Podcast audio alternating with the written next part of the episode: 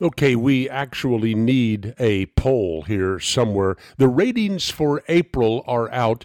The cable TV news ratings, that is. Do you want to know why the media despises Fox News so much? It's because Fox News is number one. Again, the 34th consecutive month. Now, my math isn't all that good, but I think that's approaching three years.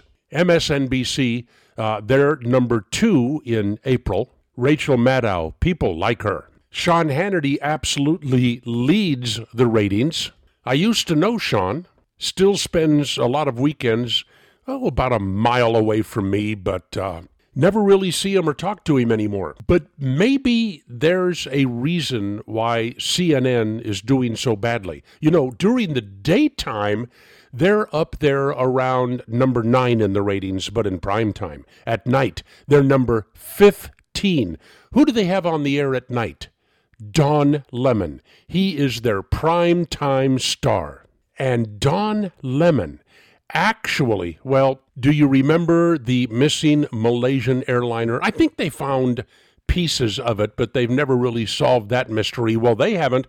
Don Lemon has. During his primetime CNN newscast, he wonders if that airliner had been swallowed up by a black hole. Seriously, this is where you're going to go for news. And don't ever forget Deb Feyerick. I hope I'm pronouncing her name right. Weekends on CNN. Back years ago, she asked Bill Nye, the so called science guy, whether or not asteroids were caused by global warming. Okay, I'll go away right now so you can finish laughing. Solomon Brothers Studios in Naples. This is Neal Boortz.